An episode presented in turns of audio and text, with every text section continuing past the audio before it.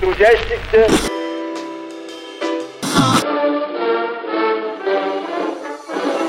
Что слушали великие предки? Личности –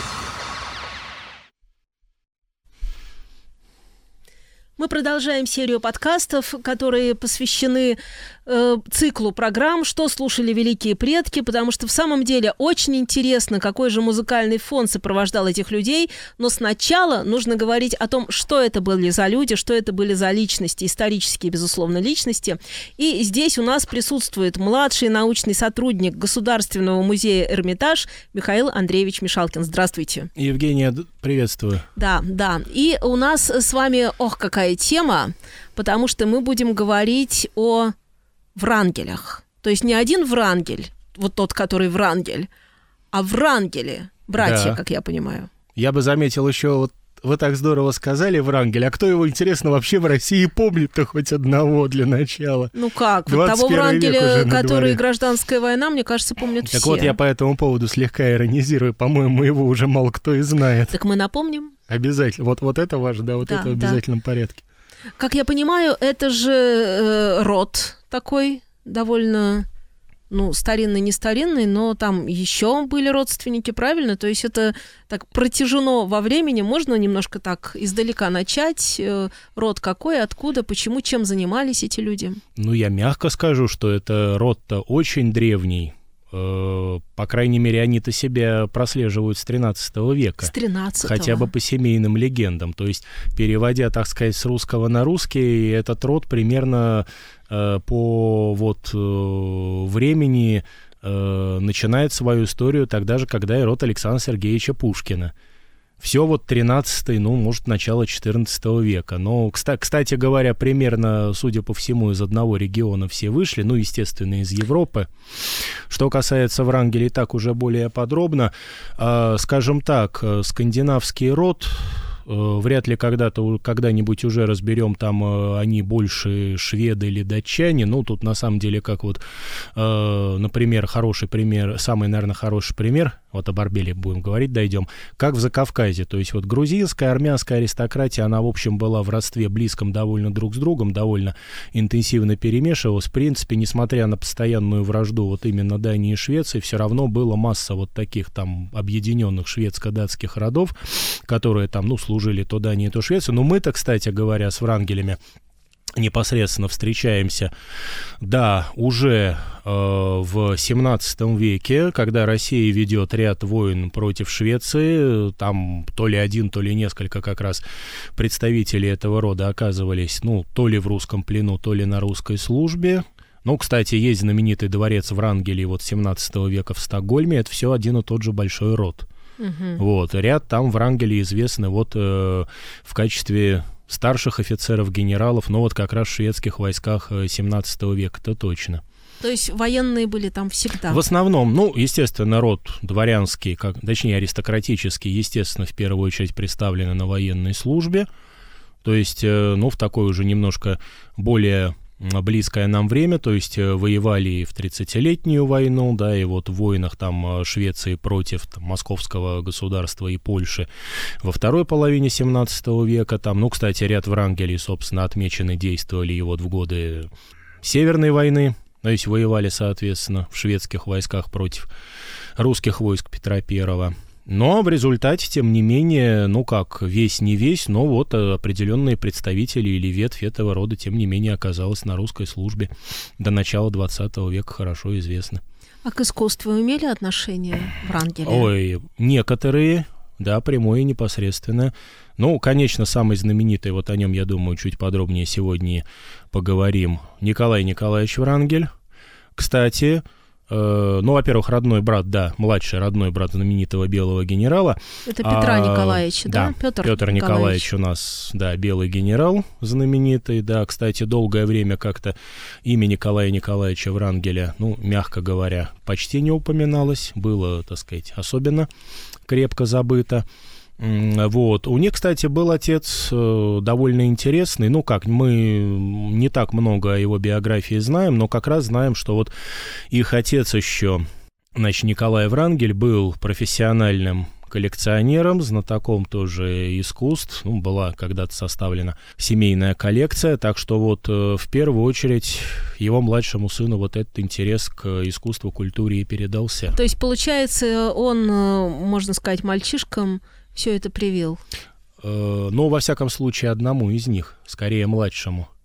Причем как раз, ну, я так даже более точно скажу. Дело в том, что но как раз-таки это именно младший Николай Николаевич Врангель, он фактически жил и воспитывался дома, был, в общем-то, ну, как вот многие люди, связанные с, там, с культурой, искусством, ну, не обладал как раз крепким здоровьем, и постоянно приходилось там или выезжать за границу, да, на лечение, и вот, да, на, на него как раз-таки отец в большей степени явно повлиял, ну, собственно, Николай Николаевич Врангель стал известен действительно как вот такой э, яркий деятель отечественной культуры, он и теоретик искусства, он там и немножечко коллекционер, он и Э, ну, журналист, э, публицист скорее, да, и действительно знаток вот отечественной культуры, но особенно, кстати, вот такого, э, скажем, малоинтересного в глазах его современников. Это как? Периода 18, вот русский 18 век. Вот, То кстати, есть современникам это было неинтересно? Нет, абсолютно. Ну так, э, во-первых, вот и мы будем говорить еще о целой плеяде этих да, деятелей.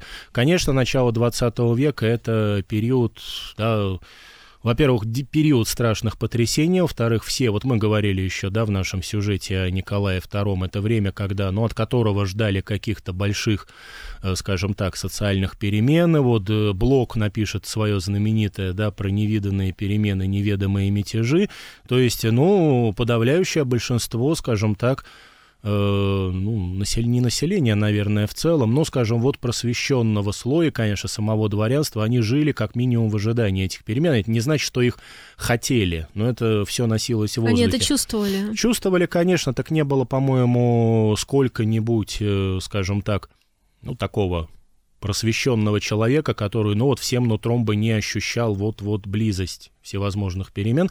Но а, были люди, которые вот как, например, Николай Николаевич Врангель, да, они старались, ну, действительно уйти в такую некую башню из слоновой кости, они прекрасно, так сказать, ее себе создавали. Что это значит? Это значит, что они занимались, ну, вот как в глазах своих же современников, да, и большинства общества, но вот такими совершенно отвлеченными вот от общественной жизни. То есть как бы вне политики. Вопрос абсолютно. Что, чтобы абсолютно. не смотреть на все эти перемены, Я... э, быть в вечности. Я да. бы даже больше того сказал. Собственно, вот это вот искусство для искусства, и, собственно, вот будет это самый знаменитый, конечно, будем же о нем говорить еще, э, самое знаменитое объединение мир искусства, ну и, кстати, вот Врангель да, да, так с ними был знаком, там периодически, да, сотрудничал. Николай Николаевич Врангель, естественно.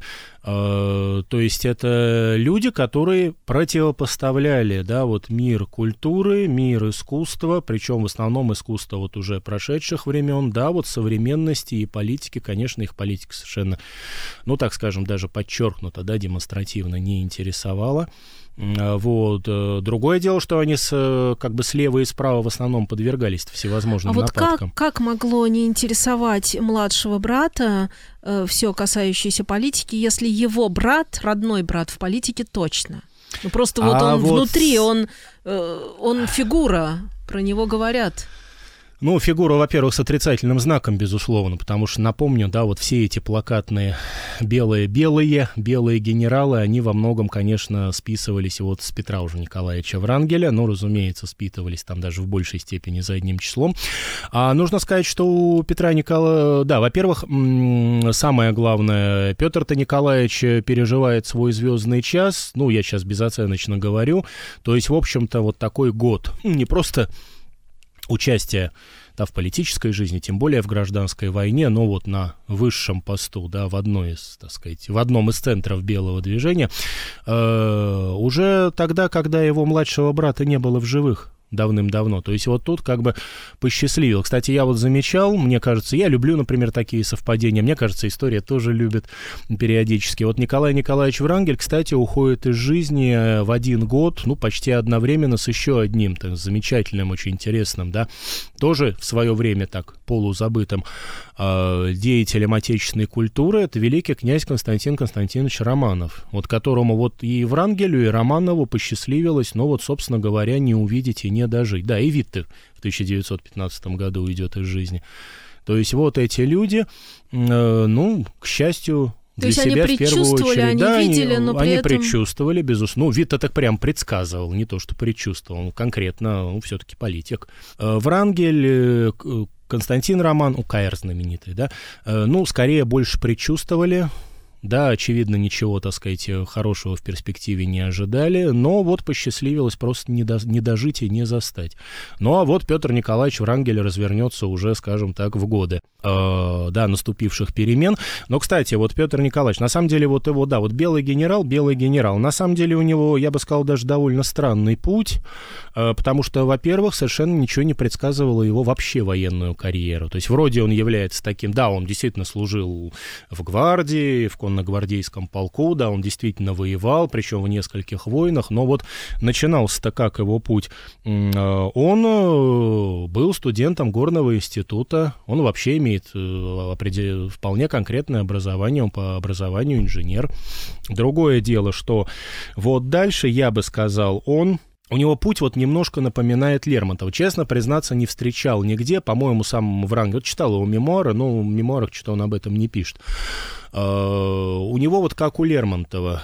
То есть мы знаем, что Лермонтов-то вообще-то хотел, не, не собирался служить, да, как вдруг, да. А собирался э, получить университетское образование. Ну, что-то там не сложилось вот в университете Петербурга, да и не очень хорошо пошло э, в Московском университете. И вот его друзья, приятели, как бы, так сказать, уговорили, ну, там три года отучиться, там, благо, всех брали без особых проблем, по-моему, даже почти без экзаменов. Вот в эту школу гвардейских подпрапорщиков, ну, где он, собственно говоря, откуда он, собственно, и выходит уже, да, офицером в гусарский полк. Вот что-то похожее у Врангеля Петра Николаевича Николаевича в жизни произойдет. Но еще То раз есть он оговорюсь... это рассматривал как временное явление, да, свое, э, свое такое, можно сказать, уже э, военное рвение? А, я бы или, сказал, или это нет, все-таки бы, призвание? Я бы сказал немножко иначе. Э, он не готовился вот с юности, очевидно, сделаться военным. Ну, потому что готовился бы, отправился в какой-нибудь кадетский корпус сразу. Вот никакого, собственно, военного образования в нашем, э, вот первоначального он не получал, то есть он в довольно сознательном возрасте. Ну, кстати, уже довольно зрелым, ему порядка 20-22 лет. То есть, э, да, практически как, э, практически как Лермонтов, он записывается, добро, причем он поступает добровольцем в лейб-гвардии конный полк.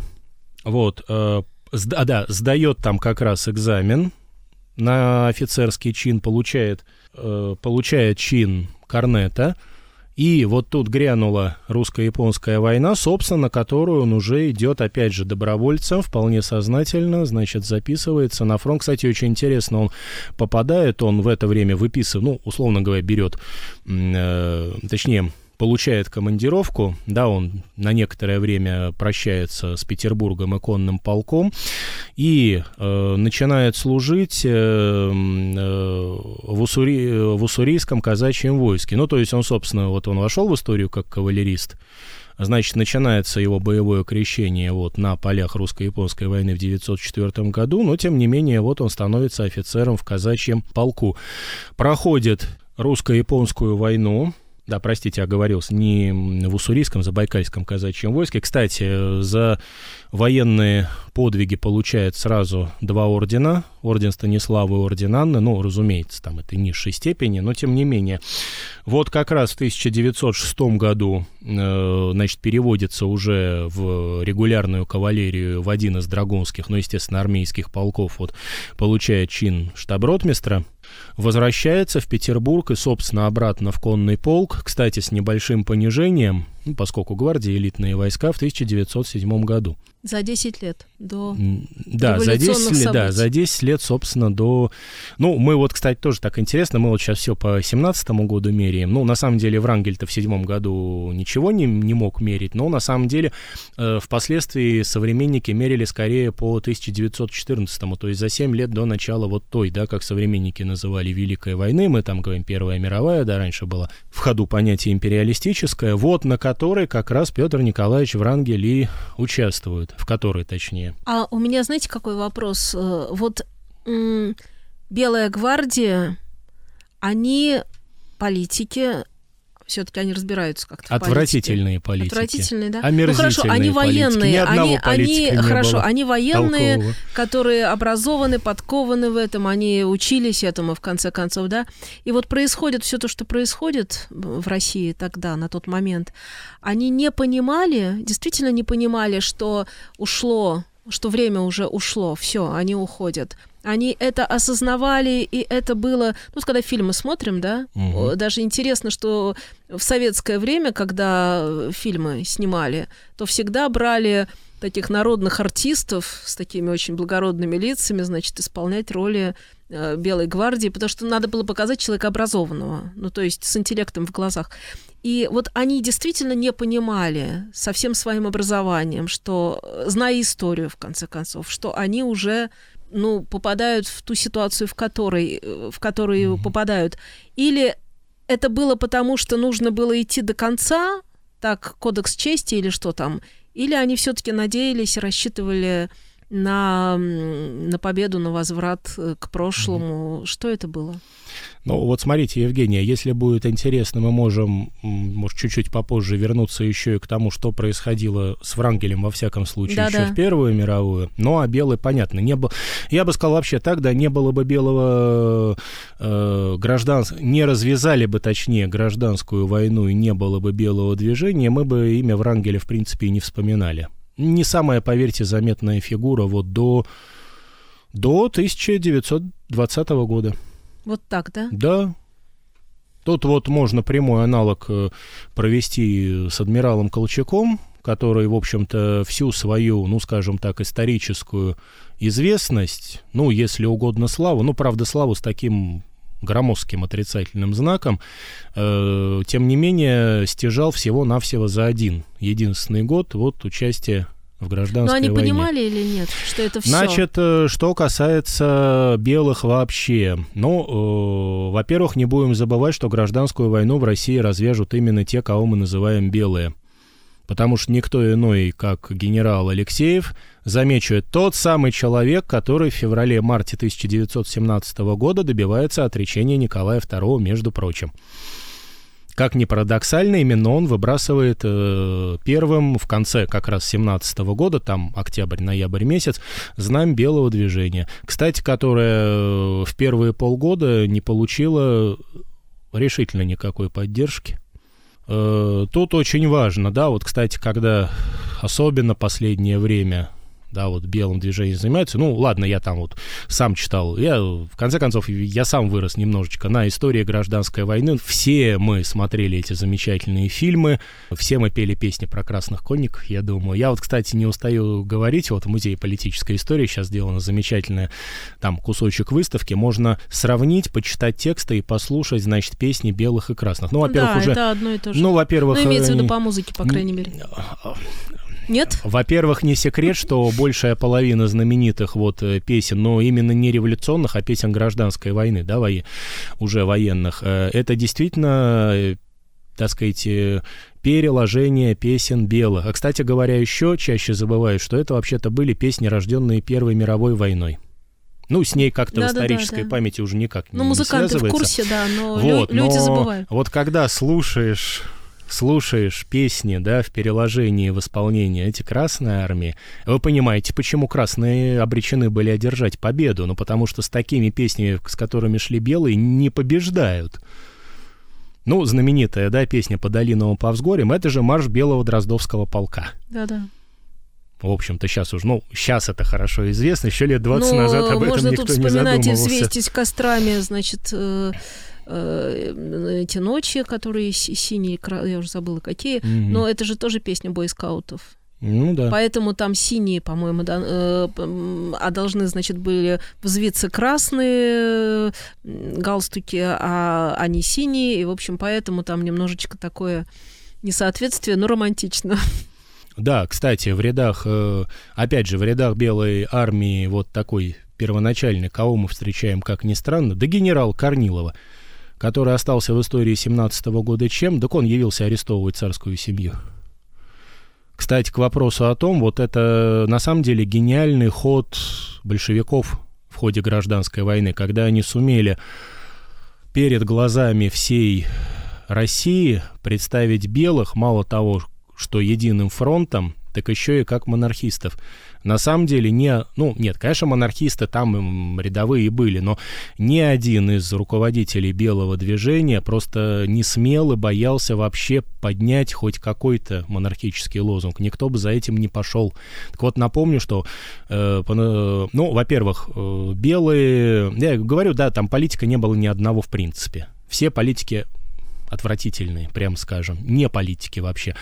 Так вот, эм, э, оригинальность белого движения в том, что они пошли воевать не за что-то, как красные, а против да, против большевиков, но это все, этим все исчерпалось. Единственное, э, так сказать, положительный, как сказать, не момент, а как сейчас модно говорить, да, а положительное в их программе, они воевали за учредительное собрание. Кстати, и Врангель тоже между прочим. Ну, хотя бы формально вот этот вот лозунг был на их знаменах главным. Ну, правда, дадим должное, там это учительное собрание никаким интересом в России не пользовалось, тем более к 18-му и 20 Ну и вот году. все-таки ответ на мой вопрос э, дайте. Они понимали или нет, что это все? И тем не менее шли до конца или я как бы, это было? Я бы сказал так, там белое движение чересчур романтизировано, в том числе довольно талантливыми писателями вроде генерала Деникина, ну а также той частью, скажем, русских э, писателей, да, которые, ну кто-то искренне, кто-то не вполне, но вот работали на такую легенду белого движения.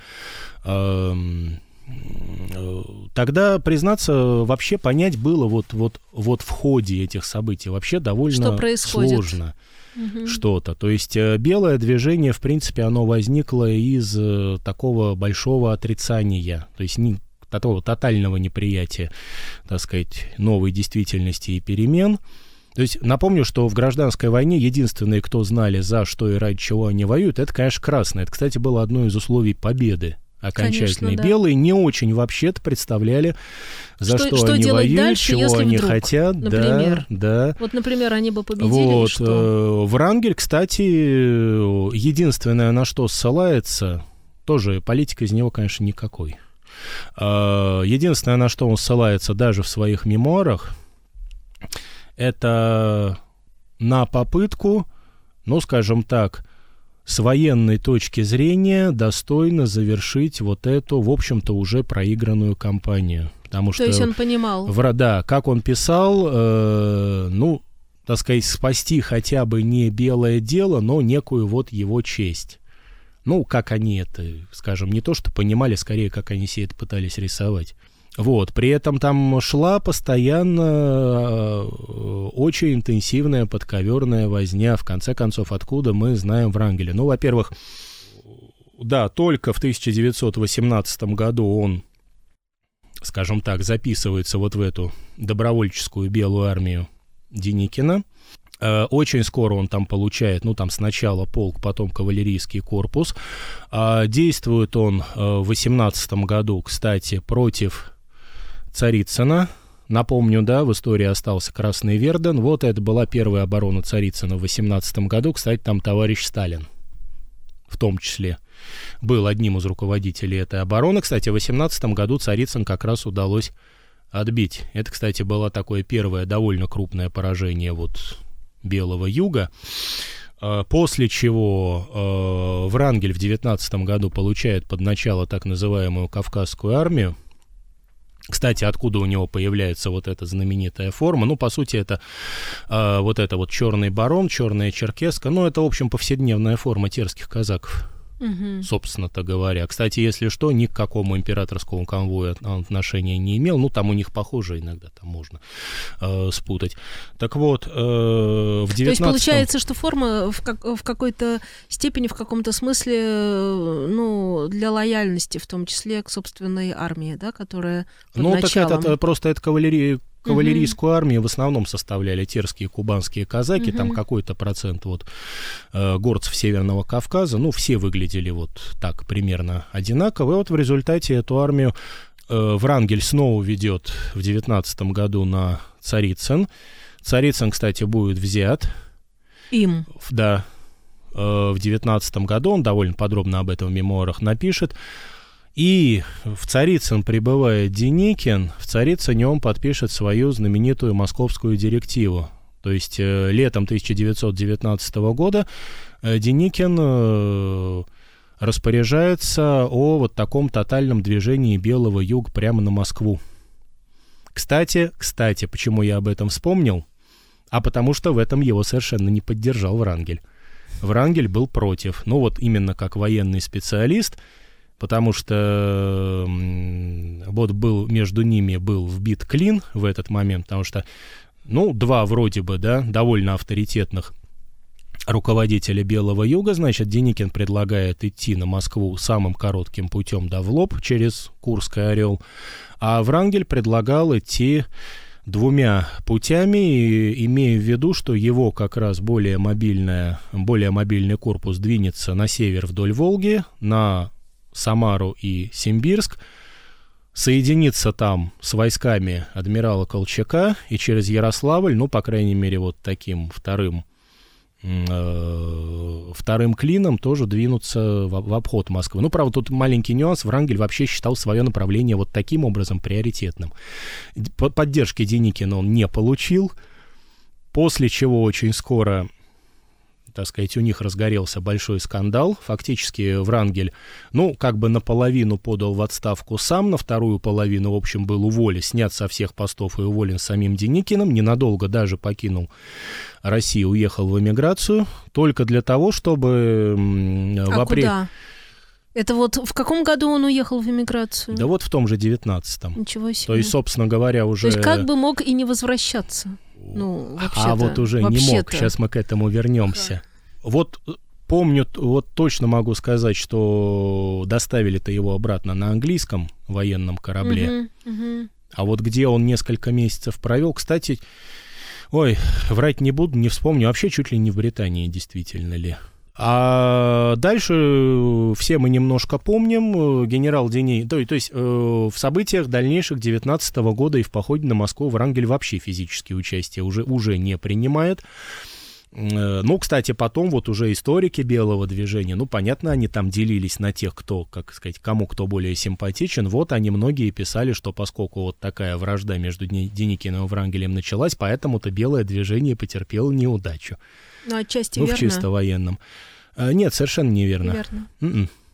А неверно потому, что, опять же, как минимум просто были, не хва- сил бы не хватило в любом случае.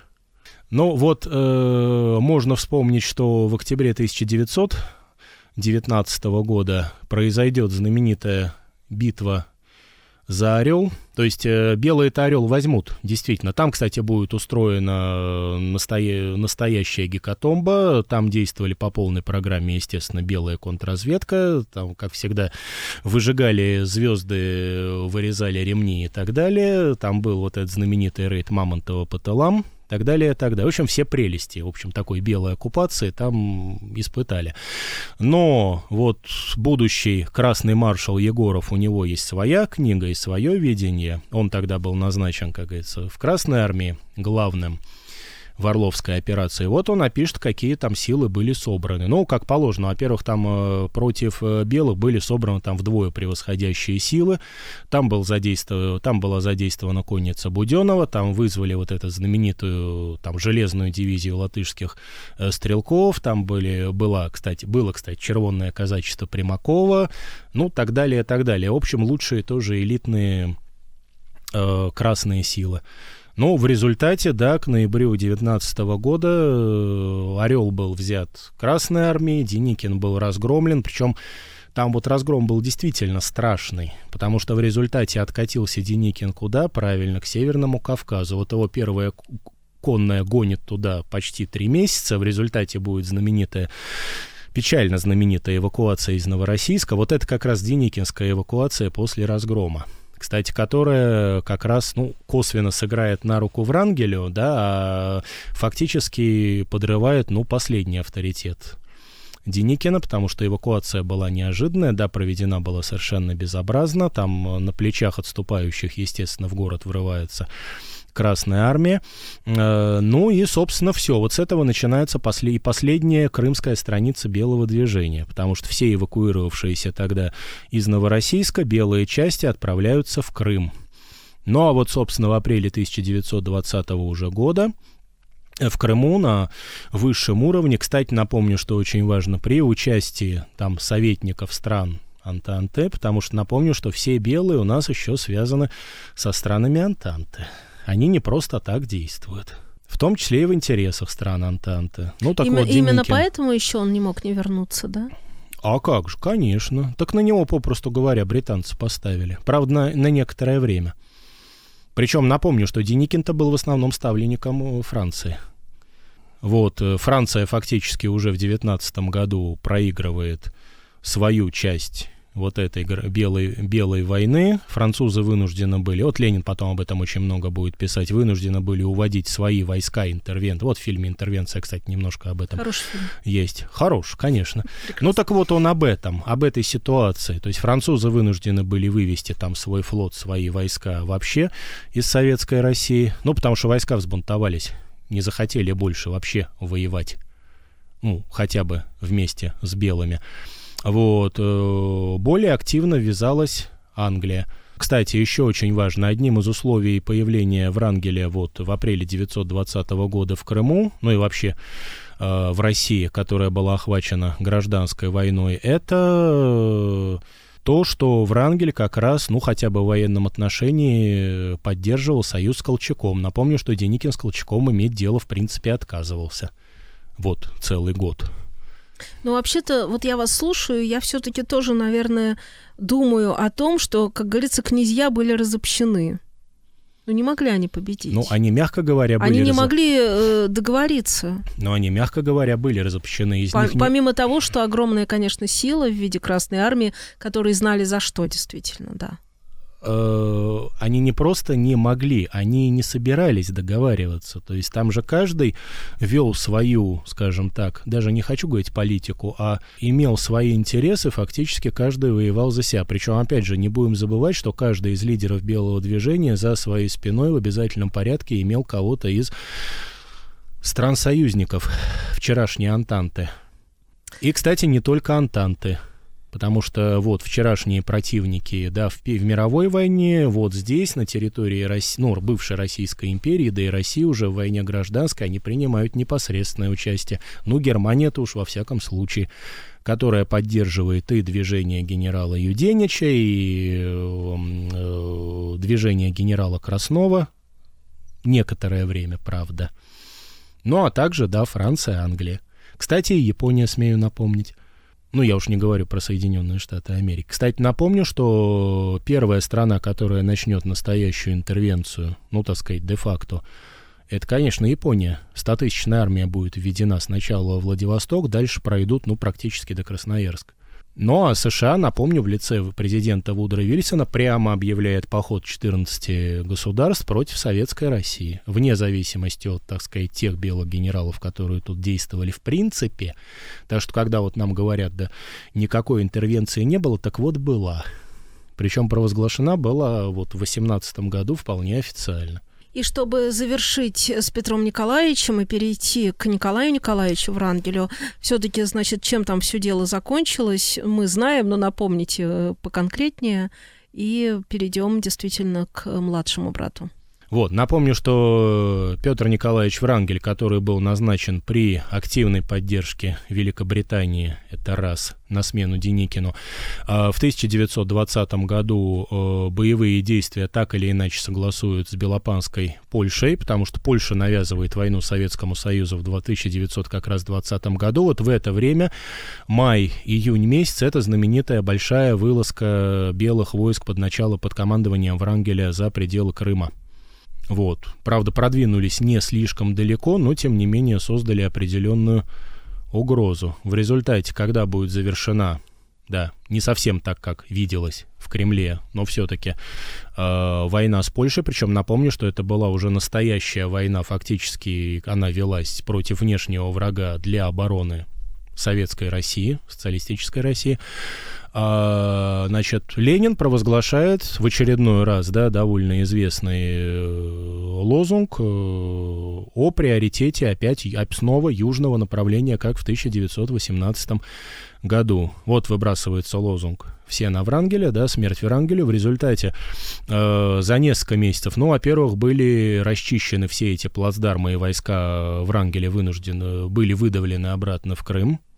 Э, во-вторых, э, как только был отвоеван Каховский плацдарм знаменитый, э, Фрунзе распоряжается собрать туда основные силы, то есть были стянуты за несколько месяцев, ну, втрое превосходящие конечные силы, ну, что вполне правильно. И на ноябрь месяц был назначен решительный штурм, ну, великолепный фильм «Служили два товарища», вот там достаточно подробно все э, представлено. В результате вот 7-8 ноября идет этот решительный штурм укреплений Перекопа. Значит, там тремя клиньями Красная Армия движется. Кстати, напомню, что будущий маршал Блюхер со своими 30 тысячами в лоб штурмует Перекоп. Ну, там заваливали телами натурально. При этом был пред, предложен обходной маневр, в котором участвуют, кстати, и конница Буденного, а также вторая конная армия Думенко, правда, Думенко скоро будет расстрелян, а, переходят Севаш, после чего бьют в тыл вот этим передовым белым частям. Ну, как только были сбиты белые из позиции, в общем-то, ничего не оставалось, как готовиться к эвакуации. Но вот как раз Врангель, правда, отдадим должное, заблаговременно эту эвакуацию, так сказать, план эвакуации разработал, готовил, потому что тут действительно были учтены, скажем так, э- о грехе Новороссийска. И, кстати, вот тоже очень интересно, у нас, по-моему, даже до сих пор, ну, в таком, да, массовом сознании, а в советское время, конечно, в фильмах постоянно путали или, скорее, смешивали вот эвакуацию Новороссийскую и Врангелевскую. А они разные. А они принципиально разные. Ну, еще раз говорю, все-таки новороссийская, она была совершенно неожиданная. Спонтанная вот, да, и как да. попало, Поэтому как там, да, э, мало кого увезли, там с большими потерями, то да все. Нет, Врангелевская, она действительно была приготовлена, тем более худо-бедно подключили флот союзников, ну, британцев уж во всяком случае. Вот там, говорят, лично Врангель объезжал вот перед отправкой на небольшом катере все эти корабли в основных э, портах. Но и, кстати, очень интересно, в, вот пока существовал Белый Крым, Врангелевский, ну, он фактически рассматривался как некое самостоятельное государство. Кстати, как раз британцы советскому правительству вообще предлагали заключить мир вот с этим государством в качестве самостоятельной. Ну, на что, естественно, Красная Москва не могла пойти, ну и не пошла, разумеется. Кстати, еще интересный момент. Как только Красная Москва отказалась, э, значит, вести переговоры вот с правительством Врангеля, британцы что делают, интересно? Причем в каких условиях это делается? Ну, так... Э, в Польше-то идет в это время война причем красные армии стоят, ну, почти у ворот Варшавы. А британцы делают очень интересно. Они объясняют Врангелю, что с этого момента они отказывают ему в поддержке. Так что может э, на их помощь, так сказать, не рассчитывать. Ну, при, как они там обтекаемо сказали, при вот продолжении дальнейшей активной вооруженной борьбы. Ну и, э, соответственно, э, вот на территории этого Врангелевского Крыма была такая очень интересная мера. Значит, тех, кто по каким-то там причинам, да, как сказать, проштрафился, значит, не брать во время эвакуации с собой, то есть оставить на расправу красным.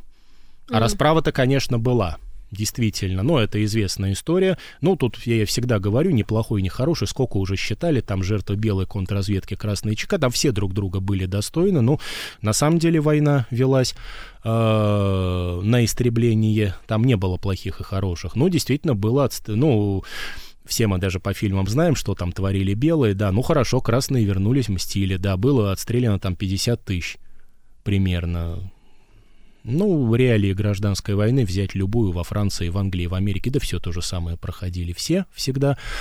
Вот, что было интересно, Врангель, когда значит, от, э, да, отчаливал от русского берега, бросает такую очень интересную фразу. Она, кстати, есть и в его мемуарах, что вот несмотря на разгром, да, во-первых, он считал, что вот последними э, вот этими актами сопротивления, ну, хотя бы честь, так сказать, да, в России, уже не, не очень понятно, чья именно, ну, условно говоря, там российского офицерства белого дела была спасена. Да, на победу там уже в 19 году было, в общем, понятно, рассчитывать не приходится. А главное, что он бросает, несмотря на вот такое, да, поражение и э, взятия Крыма, что он за Россию спокоен, потому что в гражданскую войну такая Красная Армия выковалась, трехмиллионная, кстати, к 20 году, ну что России никакой враг не страшен. Правда, есть маленький нюанс. Многие, кто вот лично знал Врангеля, он, собственно-то говоря, скончался аж в 1928 году, довольно молодым человеком, а считают, полагают, считают, что если бы дожил до начала Великой Отечественной войны, как и генерал Краснов, встал бы в ряды фашистской армии ну, правда, под антибольшевистский, как под антибольшевистское, скажем так, как бы знамя, но все равно, скорее всего, пошел бы воевать против. Против кого? Да против России, тем не менее. Ну, э, об этом мы не узнаем, конечно, никогда, но вот такое мнение в белой эмиграции вот в, в 30-е годы, там, тем более в 40-е муссировалось вполне. Так вот, теперь вернемся к воспитанию в семье Врангелей и поговорим, наверное, о Николае Николаевиче, младшем брате, о том, собственно, что он сделал для искусства. То есть э, про Петра Николаевича все да. понятно. Теперь а Николай совсем... Николаевич гораздо приятнее. Да, а Николай Николаевич, как я понимаю, имел непосредственное отношение действительно ко многим произведениям искусства на том уровне, что он помогал им оказаться в России. Да, это так? А, скажем так, он э, занимался вот э, двумя, сейчас обо всем понемножечку Да-да-да. скажу. На самом деле он вот человеком оказался совершенно универсальным. И причем вот я бы сказал, как-то вот эта эпоха, да, вот именно предреволюционная скорее, да, вот эта эпоха модерна, серебряного века, ну, время-то, в общем, одно, она действительно дает целый ряд вот таких оригинальных, скажем так, людей, которые, причем, как правило, за короткое время, я бы даже сказал два варианта. То есть это либо, как у Николая Николаевича Врангеля, вот физическое, очень короткое время жизни, которое было отпущено, либо это, скажем, относительно небольшое время, ну, скажем, вот жизни в России до революционной, ну, или там чуть-чуть вот сразу после 17 года, ну, вот у нас будет яркий пример Александр Николаевич Бенуа, э, за который они успевают сделать вот для культуры или в области культуры, ну, необычайно много. Вот мы действительно, когда говорим Петр Николаевич, Николай Николаевич, возникает ощущение, что это люди 60-70 лет, ну, потому что отчество, да, а это же люди были возраста, как сейчас бы сказали, просто молодого. А Николай Николаевич, он сколько лет прожил? Ну вот как раз Николай Николаевич прожил всего 35 лет. Это же ну, Петр Николаевич все-таки, да, он и родился чуть-чуть пораньше, Это же он и прожил из офиса. несколько. Ну, ну ладно, уж, смысле. ладно уж, вы Нет, ну я имею в виду, что скажете. 35 это... А я всегда говорю, давайте вспомним Лермонтова, который прожил всего 27. Давайте Гауфа вспомним, То есть, э, то есть 35 это, в общем, мало. уже время. Да. Ну, а тем не менее, вот Николай Николаевич Врангель, ну, он фактически ровесник Блока, например. Там разница у них несколько месяцев, в общем, да. Э, Николай Николаевич Врангель у нас 1880 года рождения, но вот я уже говорил, получил фактически домашнее образование, там, ну, немножко поучился там в одном другом э, училище. Как о нем говорили, он был э, дилетант, но вот в, хоро, в самом лучшем смысле этого слова, который причем вкладывали в ту эпоху. То есть это, говоря современным языком, это был любитель. Причем любитель э, с очень хорошей школой самообразования, он был большой эрудит, э, по-моему, занимался, ну, решительно, в общем, знал или занимался, в общем-то, решительно всеми, э, так сказать, основными направлениями в истории искусства. Кстати, вот я уже говорил, э, он в основном отдавал такое профессиональное предпочтение все-таки русской культуре вообще, особенно вот такому полузабытому и, в общем-то, незаслуженно, конечно, прям скажем, а отверг, отвергавшемуся в то время вот русскому 18 веку. Потому что, напомню, надо всем реяла гордая тень критика Владимира Васильевича Стасова, который, в принципе, считал, что 18 век нам ничего стоящего не оставил. Да, но он любил передвижников, он там воспитал могучую кучку, отдадим должное. Но знаете, как у нас вот, к сожалению, многое делят, делается одно лечим, другое калечим. Нет бы как-то вот э, учитывать все интересы. Нет, ну, Стасов был такой суровый человек, он знал, чего он хочет от искусства, он знал, чего он хочет от русской культуры, ну, Хорошо. Иногда я Все думаю, что это для продвижения, потому что, возможно, в сознании людей невозможно что-либо продвинуть, если не отрицать э, хотя бы на словах что-либо ну, так же. Видимо, это поэтому. Можно... Либо наоборот не говорить, мы возрождаем. Ну, вот ну можно сказать, что Владимир Васильевич Стасов в силу своего там и темперамента, и авторитета, он действовал, в общем-то, в духе Петра Великого. То есть вот он был Петр Великий, ну, скажем так, для вот этой вот э, демократической русской культуры. Да, вот с таким еще и немножко революционным народническим подтекстом. Так а Николай Николаевич, на... стало быть... А вот Николай Николаевич у нас как раз представитель вот совершенно другого направления. Понимаете, они как бы не хороши, не плохи. Он как раз представитель такой э, рафинированной школы. Это искусство для искусства. Ну, чего вот Стасов на дух не переносил, например. Но, кстати, вот что стало привлекать к себе внимание и начало набирать такие обороты как раз накануне вот мировой войны, революции. Это становится, ну, понятно, в определенных кругах, но, в общем-то, очень модным. И вот давайте посмотрим. Значит, во-первых, Николай Николаевич у нас некоторое время служит э, в четвертом отделении, собственно, императорского величества канцелярии. Да, ну, во-первых, третье все знают хорошо. Да, забывают, что было их несколько. И вот четвертое, которое сформировал Николай I, назвал в честь мамы а, Марии Федоровны, императриц. Так, кстати, очень часто называли э, департамент императрицы Марии Федоровны. То есть это было благотворительное организация, ну, скажем так, на уровне императорской семьи, плюс там немножко на уровне государственном. Кроме того, вот чем занимается Николай Николаевич Врангель. В первую очередь он делает огромные выставки. Значит, кратенько давайте посмотрим. В 1902 году в здании Академии наук, всем нам хорошо известном, была открыта выставка, посвященная русским портретам 18-19 века, в основном из частных собраний. Значит, надо было всех уговорить, да, с Академией наук договориться, значит, за, вот за 150 лет решили представить. Значит, кроме этого, в здании Общества поощрения художественно Большой морской на следующий же год была создана выставка «Старый Петербург». Ну, вот все мы хорошо, да, немножко немножко знаем общество Старый Петербург, вот фактически Врангель стоял у его Николай Николаевич, естественно, Врангель, у его э, истоков. Кстати, очень интересная дата, да, Петербург, во-первых, отмечает большой юбилей 200 лет, ну, сейчас признаться, наверное, всеми забытый, да, вот мы там столетие, худо-бедно помним, да, 300-летие недавно праздновали. А, причем вот в это же время у нас бурный интерес как бы снова виток пробуждается к петровской культуре и к эпохе Петра Великого. Соответственно, вот становится такая очень актуальная выставка. И вообще это вот такой э, период, когда, собственно, начинает пробуждаться интерес к истории нашего города. Ну, опять же, в определенных, да, округах.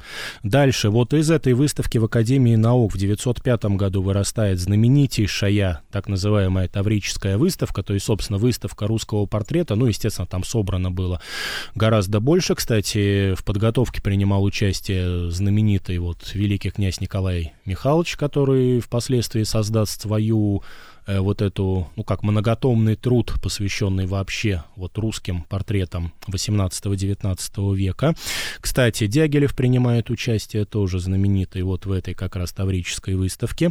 Кстати, Николай Николаевич Врангель успевает. Кстати, смотрите, ему всего 23-24 года. Да я же в это же время еще подготовить, Молодец. подготовить, между прочим, э, первый каталог э, русского музея. Ну, тогда, понятно, музей имени императора Александра Третьего, ну, тем не менее, да. Вот он в 1906 году поступает на службу в императорский Эрмитаж. Ну, правда, служить там будет с перерывами. Значит, сразу оговорюсь, что у нас есть, э, вот, например, в Эрмитаже. Ну, во-первых, именно в Эрмитаже, наверное, впервые, ну, когда это стало, да, и можно, и актуально, то есть 90-е, конечно, годы, вообще это имя вспомнили. У нас в Эрмитаже, естественно, в архиве хранится его вот Эрмитажный послужной список, ряд рукописей, ну, очевидно, фотографии. Значит, кстати, с Эрмитажем фактически связано, ну, вот примерно половина его жизни. Да, у него там был относительно небольшой перерыв, но вот э, э он сначала два года прослужил, в 1910 году он вернулся, ну и вот до 1915 года уже оставался. Кроме этого, э, Николай Николаевич Врангель приним, принимает такое активное и постоянное участие в работе журнала «Старые годы».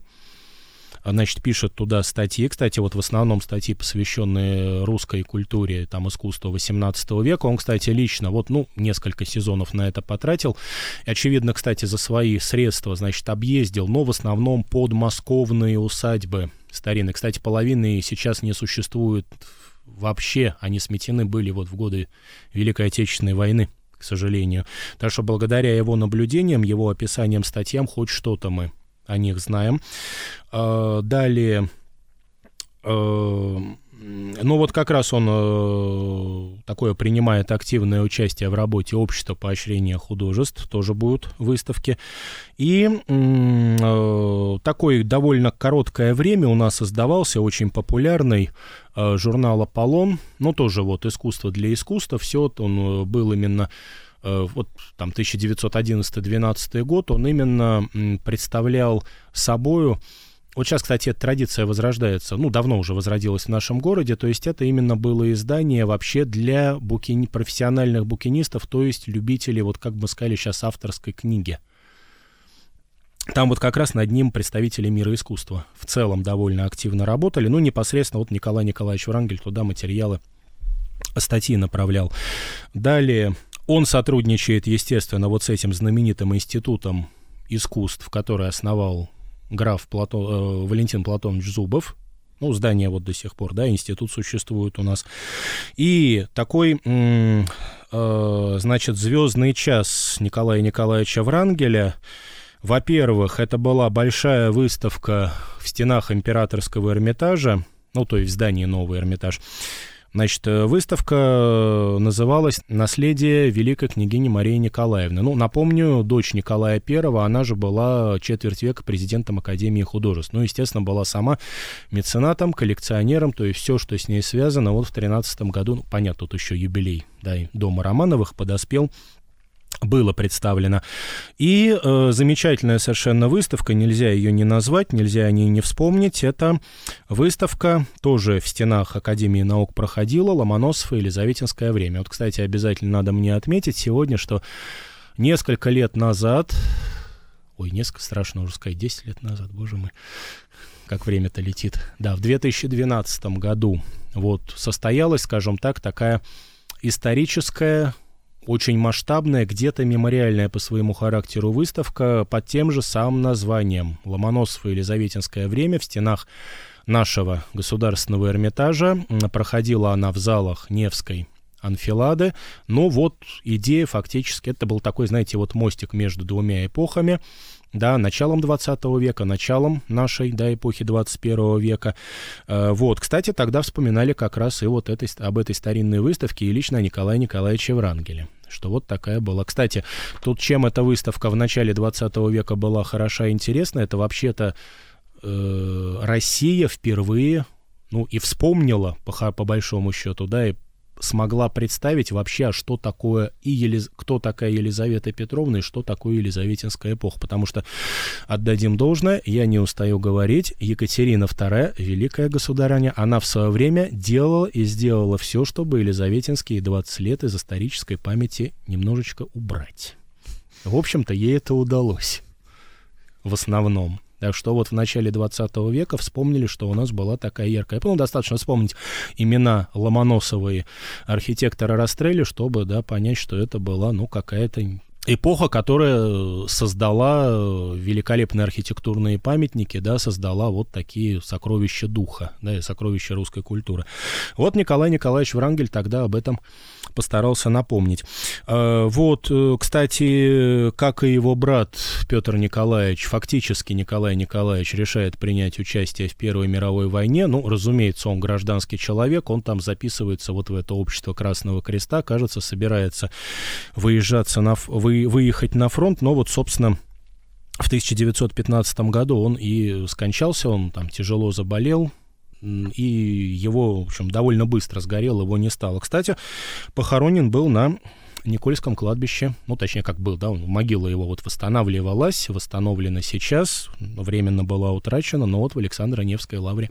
Кстати, там очень, мне кажется, символично, там вообще, сам, вот все знают там все то да все, там говорят без конца это некрополь мастеров искусств, ну, нет, совершенно справедливо, но вот Никольское кладбище как-то некоторое время, ну, не то что забытое, скорее как-то оно было очень потеснено. На самом деле это такой же некрополь замечательных людей и деятелей русской культуры, и деятелей искусства, но вот, скажем так, рубежа 19-20 века достаточно вспомнить, что э, наравне вот с Николаем Николаевичем Врангелем, там, например, погребен Николай Ефимович Бранденбург. Напомню, что это и боевой генерал, и замечательный историк, кстати, и директор, и фактически создатель артиллерийского нашего музея, между прочим, э, ну, такой, скажем, классик археологии древнерусской, который изучил и фактически вернул нам старую Ладогу потому что вот там на рубеже веков 1900 вышла его замечательная книга о многолетних раскопках в Старой Ладоге, так что вот такое имя тоже нельзя не вспомнить. Да, ну и, конечно, сегодня нельзя, да, не вспомнить, говоря о Николае Николаевиче Врангеля, наверное, одно из главных его таких заслуг, приобретений, ну и для отечественной культуры, тем более для Эрмитажа, это приобретение знаменитого шедевра Мадонна Бенуа Леонардо да Винчи. Потрясающе. Потому что... Потрясающе. Да, потому что кратко напомню, что... То есть это благодаря ему случилось? Ну, в первую, наверное, даже. Переговорный Там, на самом деле... процесс, да, наверное. Я так понимаю, что вот э, то, что я слышу, и выставки организовывал и так далее, я, конечно, переношу на наше время. И почему я сказал парень из офиса? Ну, потому что и менеджерские, и организаторские способности, дипломатические, переговорщик явно очень сильный и мог организовать, и явно там и дипломатия. И есть еще вот эта энергия юности, что тоже немаловажно, потому что, ну, его это интересовало, это чувствуется. Ну, это же нужно было зажечься отрицать. и захотеть, чтобы это стало так, и добиться этого. Э, более того, значит, он действовал там вместе с, Эрнест, с Эрнестом Карловичем Липгартом, на тот момент фактически главный хранитель вот картинной галереи, да, вот в этой картинной галерее служит Николай Николаевич Врангель.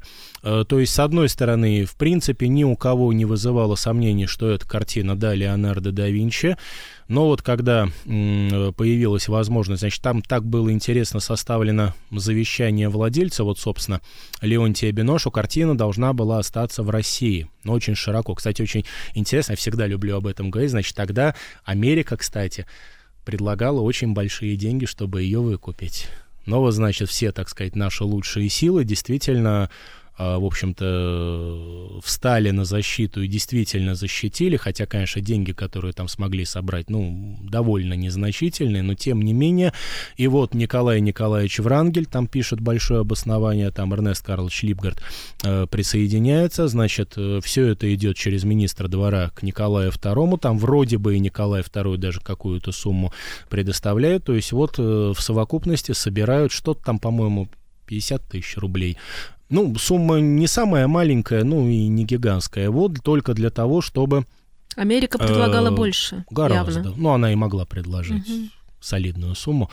Э, значит, чтобы, во-первых, эта картина осталась в России, а во-вторых, напомню, да, она ее именно вот Николай Николаевич, в общем-то, Врангель сумел перетянуть в императорский Эрмитаж. Так что вот она до сих пор один из наших сверхшедевров. Все ее любят, все ее смотрят. Сейчас стало, кстати, в том же самом зале гораздо удобнее на нее любоваться.